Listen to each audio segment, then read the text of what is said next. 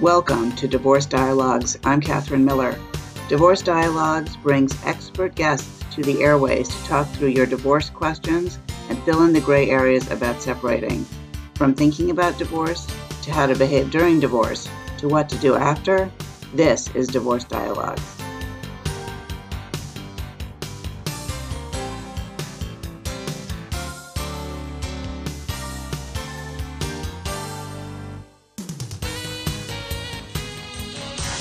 Welcome to Divorce Dialogues. I'm Catherine Miller, and I am the founder of the Miller Law Group and a trainer at the Center for Understanding in Conflict. And I am on a mission to change how people divorce and help them divorce with dignity. And I am thrilled today that my guest is Debbie Mirza. She's an international best-selling author, speaker, restorative coach, and surprisingly singer-songwriter. She's the author of The Covert Passive-Aggressive Narcissist, Recognizing the Traits and Finding Healing After Hidden Emotional and Psychological Abuse, as well as Worthy of Love, a gentle and restorative path to healing after narcissistic abuse, and the safest place possible, a guide to healing and transformation. In addition to her books, Debbie has created online courses, guided meditations, and an informal YouTube channel to help people understand what covert narcissistic abuse looks like and be able to heal, take their power back, and see the truth of their own magnificence. Debbie's books, music, and helpful resources can be found on her website, debbiemirza.com. That's D-E-B-B-I-E-M-I-R-Z-A dot com. Welcome, Debbie Mirza. It is such a pleasure to have you on the show. Oh, thank you. I appreciate you inviting me. I'm, it's an honor to be here. You know, so many people these days are talking about narcissism. And, you know, I mean, sometimes I think what they're talking about is maybe just self absorption, which many people getting right. divorced are. But that's different than a real, dealing with a real narcissist. So can you talk a little bit about what narcissism is and particularly the difference between overt narcissism and covert narcissism? Yeah, definitely. Yeah, usually when you're throwing around the word narcissism, it is what you said, people who are self-absorbed, all into themselves, selfish, things like that. But narcissistic personality disorder is a whole different thing. And in the DSM-5, which is like the guidebook for therapists as far as how to diagnose people, what are the criteria for different disorders, there are nine disorders and you have to have at least five of these to be diagnosed as having narcissistic personality disorder. And the difference between covert and overt, the traits are exactly the same, but overt is, is the type of narcissist when, when you have a picture in your mind when you think of narcissists, usually they're people that are obnoxious, they're obviously self-absorbed, they're obviously out for themselves. Sometimes they're flashy, they're loud, they're charismatic. But the covert narcissist is a different animal in the sense that the same traits, but these are generally people who are well liked, well respected.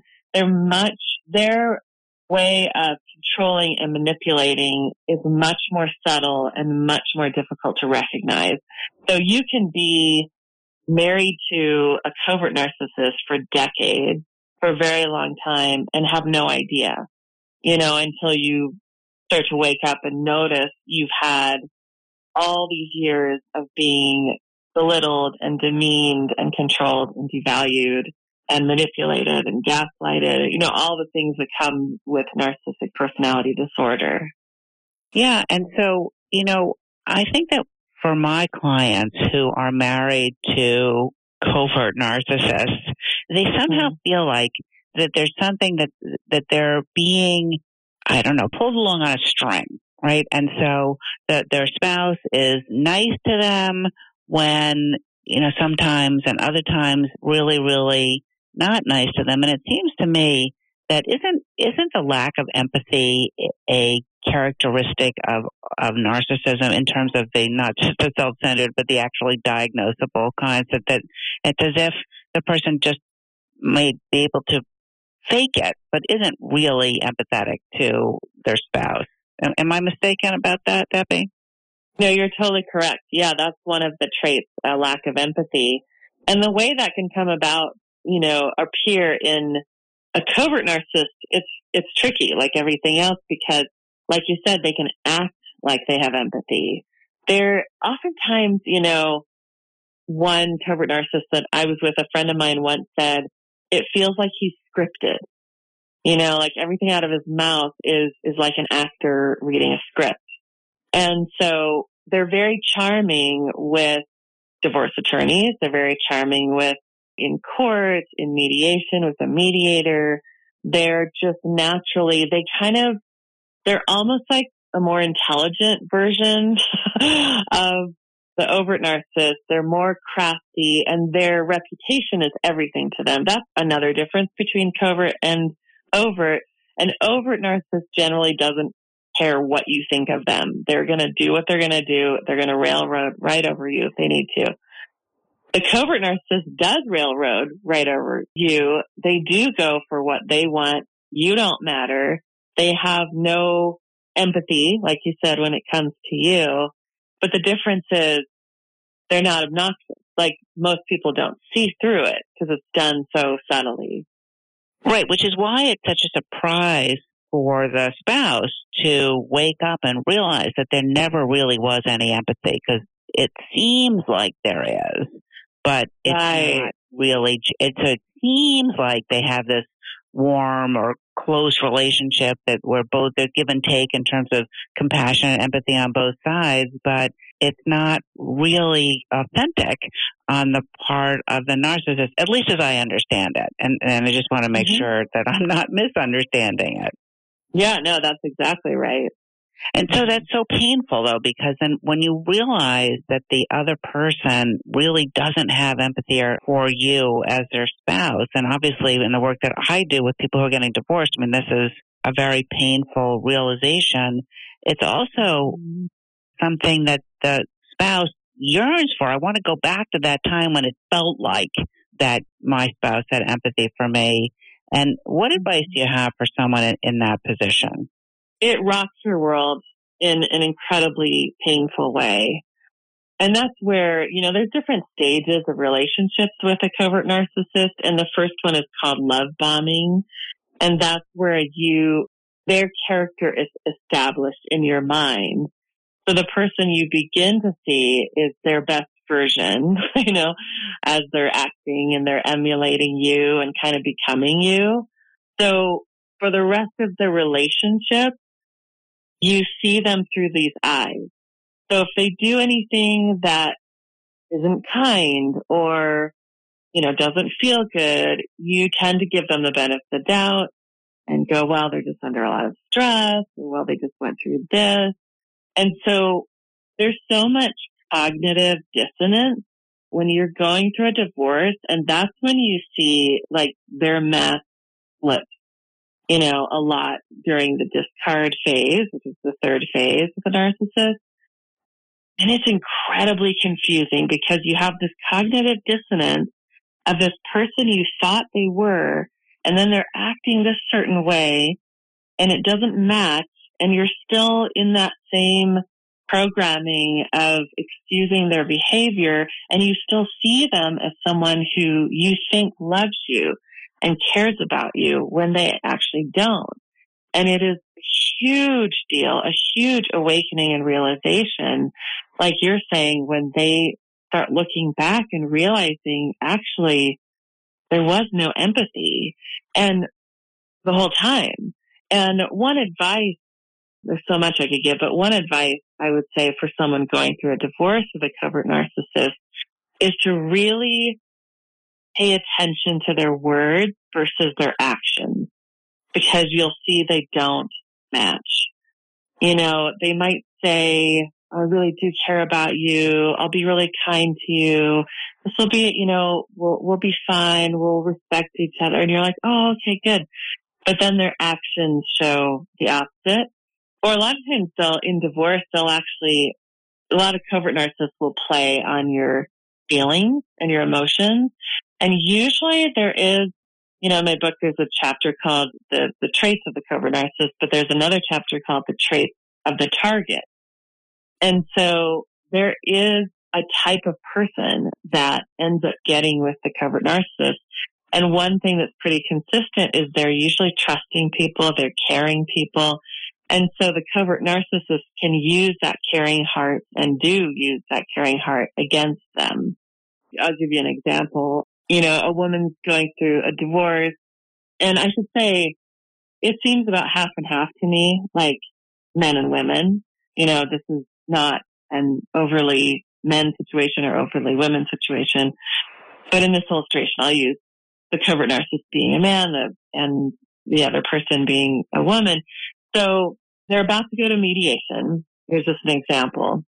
And he sends her an email before the night before and says, I'm really nervous about tomorrow. And would you please think about me and think about my health? And, and I don't like the idea of supporting you for so long. And it's really stressing me out. And so she's totally affected by this because she still cares about him and she'll mm-hmm. just, she still sees him as someone who loves her.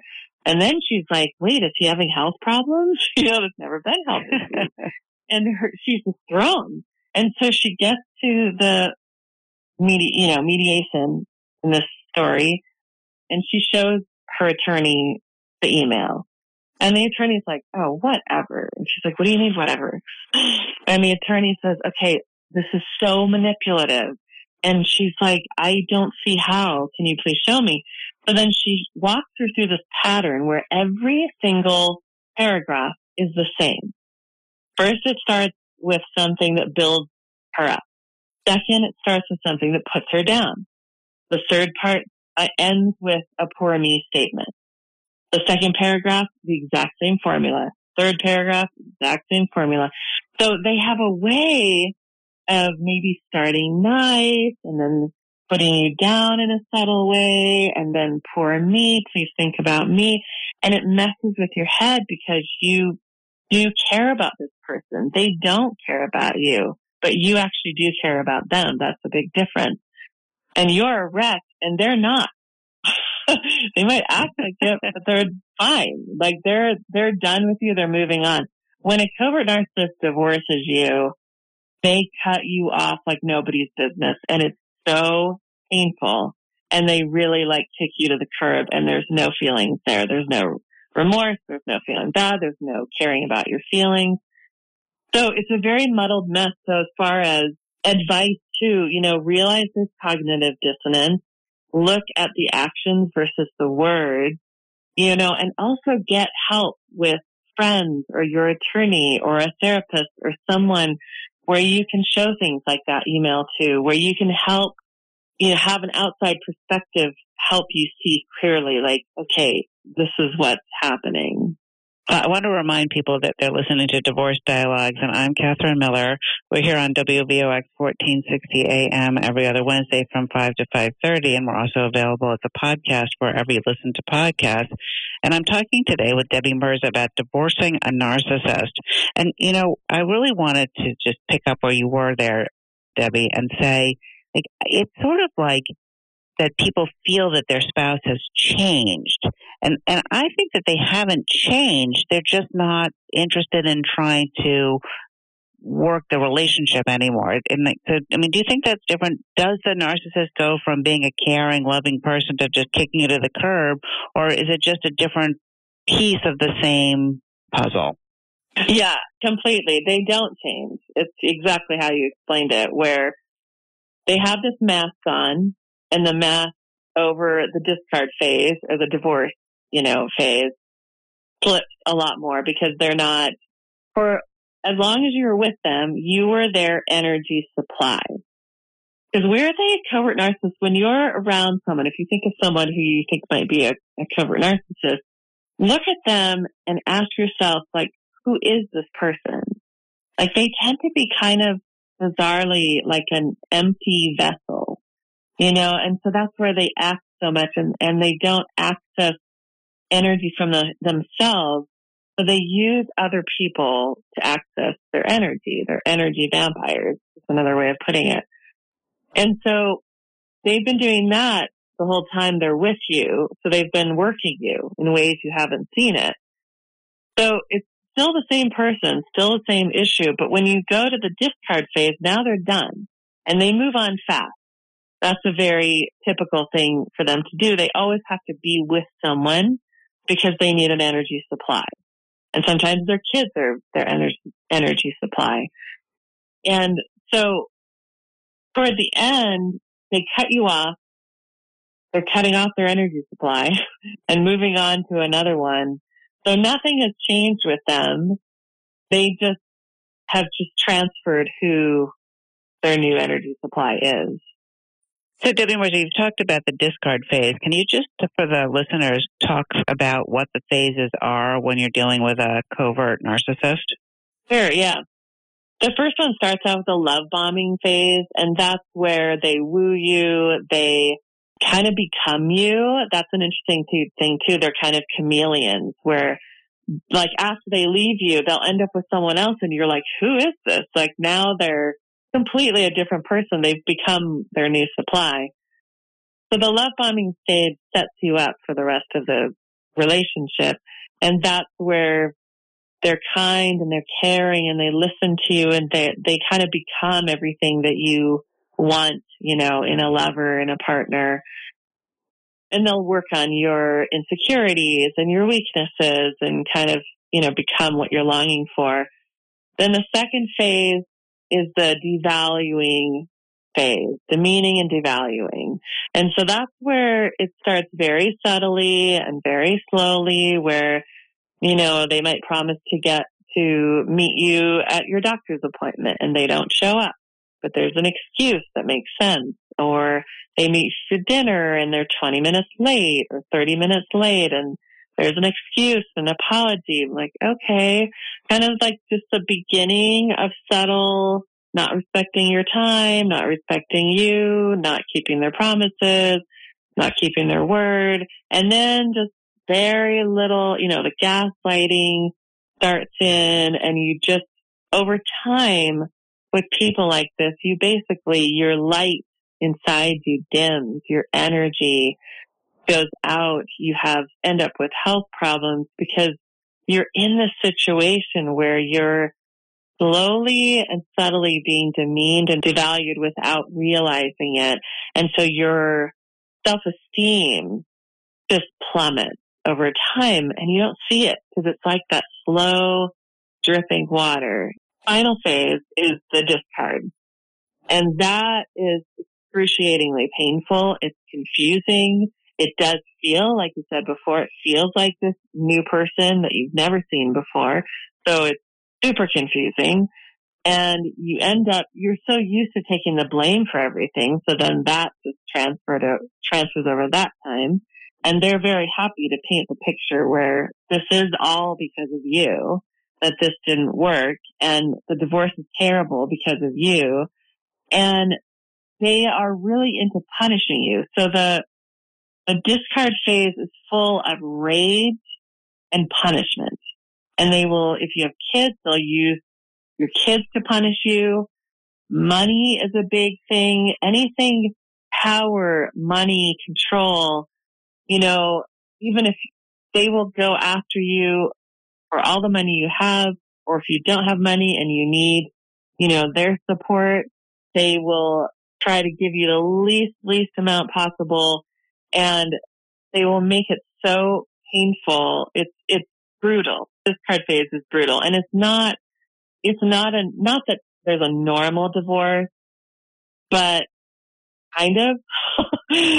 it's not your normal divorce. And it, and a lot of times people will give you advice when you're going through this divorce that worked for that, their divorce.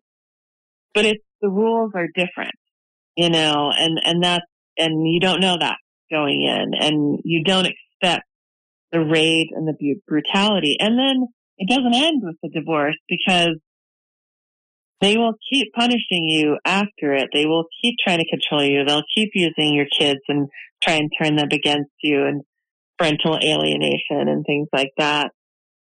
So yeah, those are the, the three stages. All right. Well, I have a lot of questions, but before I ask them, I want to remind people that I'm Catherine Miller and you're listening to Divorce Dialogues. We're here on WVOX 1460 AM every other Wednesday from 5 to 5.30. We're also available as a podcast, and I'm talking with Debbie Mirza about divorcing a narcissist. And Debbie, if people are interested in learning more about you or your book, how can they do that? Yeah, the best place is my website, which is my name.com. So debbiemirza.com, D-E-B-B-I-E-M-I-R-Z-A.com. That's where you'll find links to all my books and online courses and everything available. That's really the best way to find the one-stop shop for everything. So, yes, since we're talking about divorcing a narcissist, and what what are some things that people should look for in an attorney who can help them divorce a narcissist, and what are the rules that are going to work with a covert narcissist as opposed to you know everybody else? Yeah. So yeah, I love that you're that you understand this because, and I think more and more attorneys are, but that that's the biggest thing is to find an attorney that understands narcissism. And so when you're interviewing an, a divorce attorney, I would ask them, do you understand narcissism? Do you understand covert narcissism? And if you, if they say yes, then please tell me how you deal with a covert narcissist.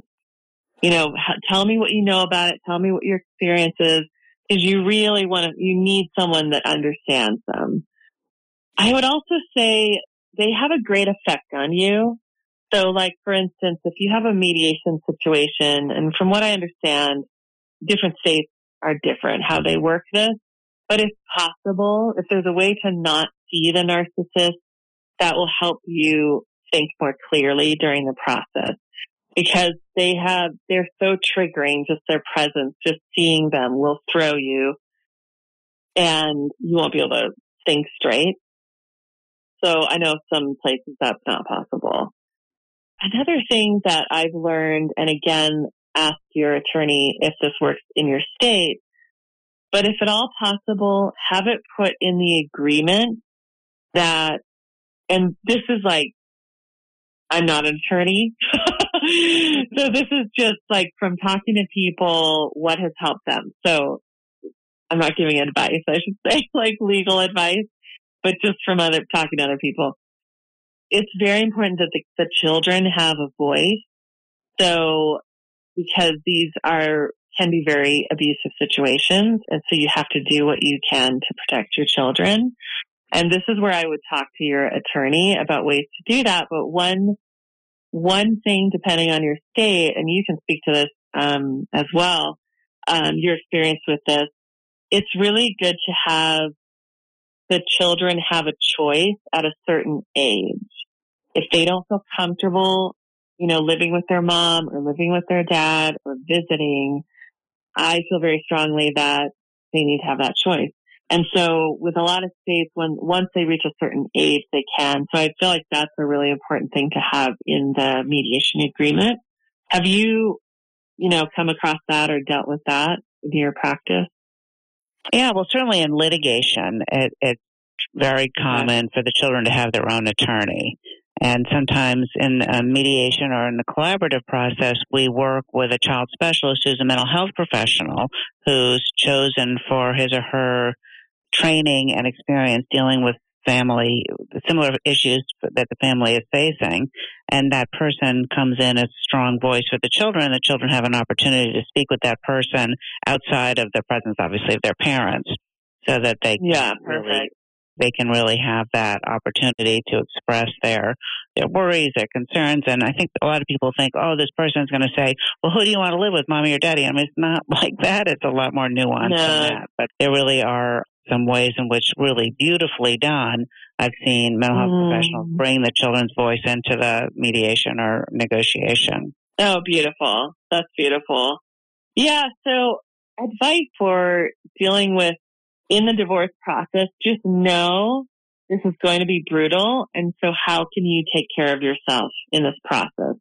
It's time to up the self care and to do, take care of yourself as best you can. Get into nature, take walks. If you can, you know, see a coach or a therapist or somebody, a support group or something that can help walk you through this it's huge to take care of yourself during this process. Yeah, I think that's really good advice. And, uh, you know, just a quick, any quick tips of someone who's thinking about divorcing a narcissist or things they should do right off the bat in our last few seconds? Yeah, I would definitely meet with, with a few different, um, attorneys and ask them lots of questions and see who you feel comfortable with and who really understands your situation. Because it helps to get kind of before you start the process, just get as much information as you possibly can beforehand.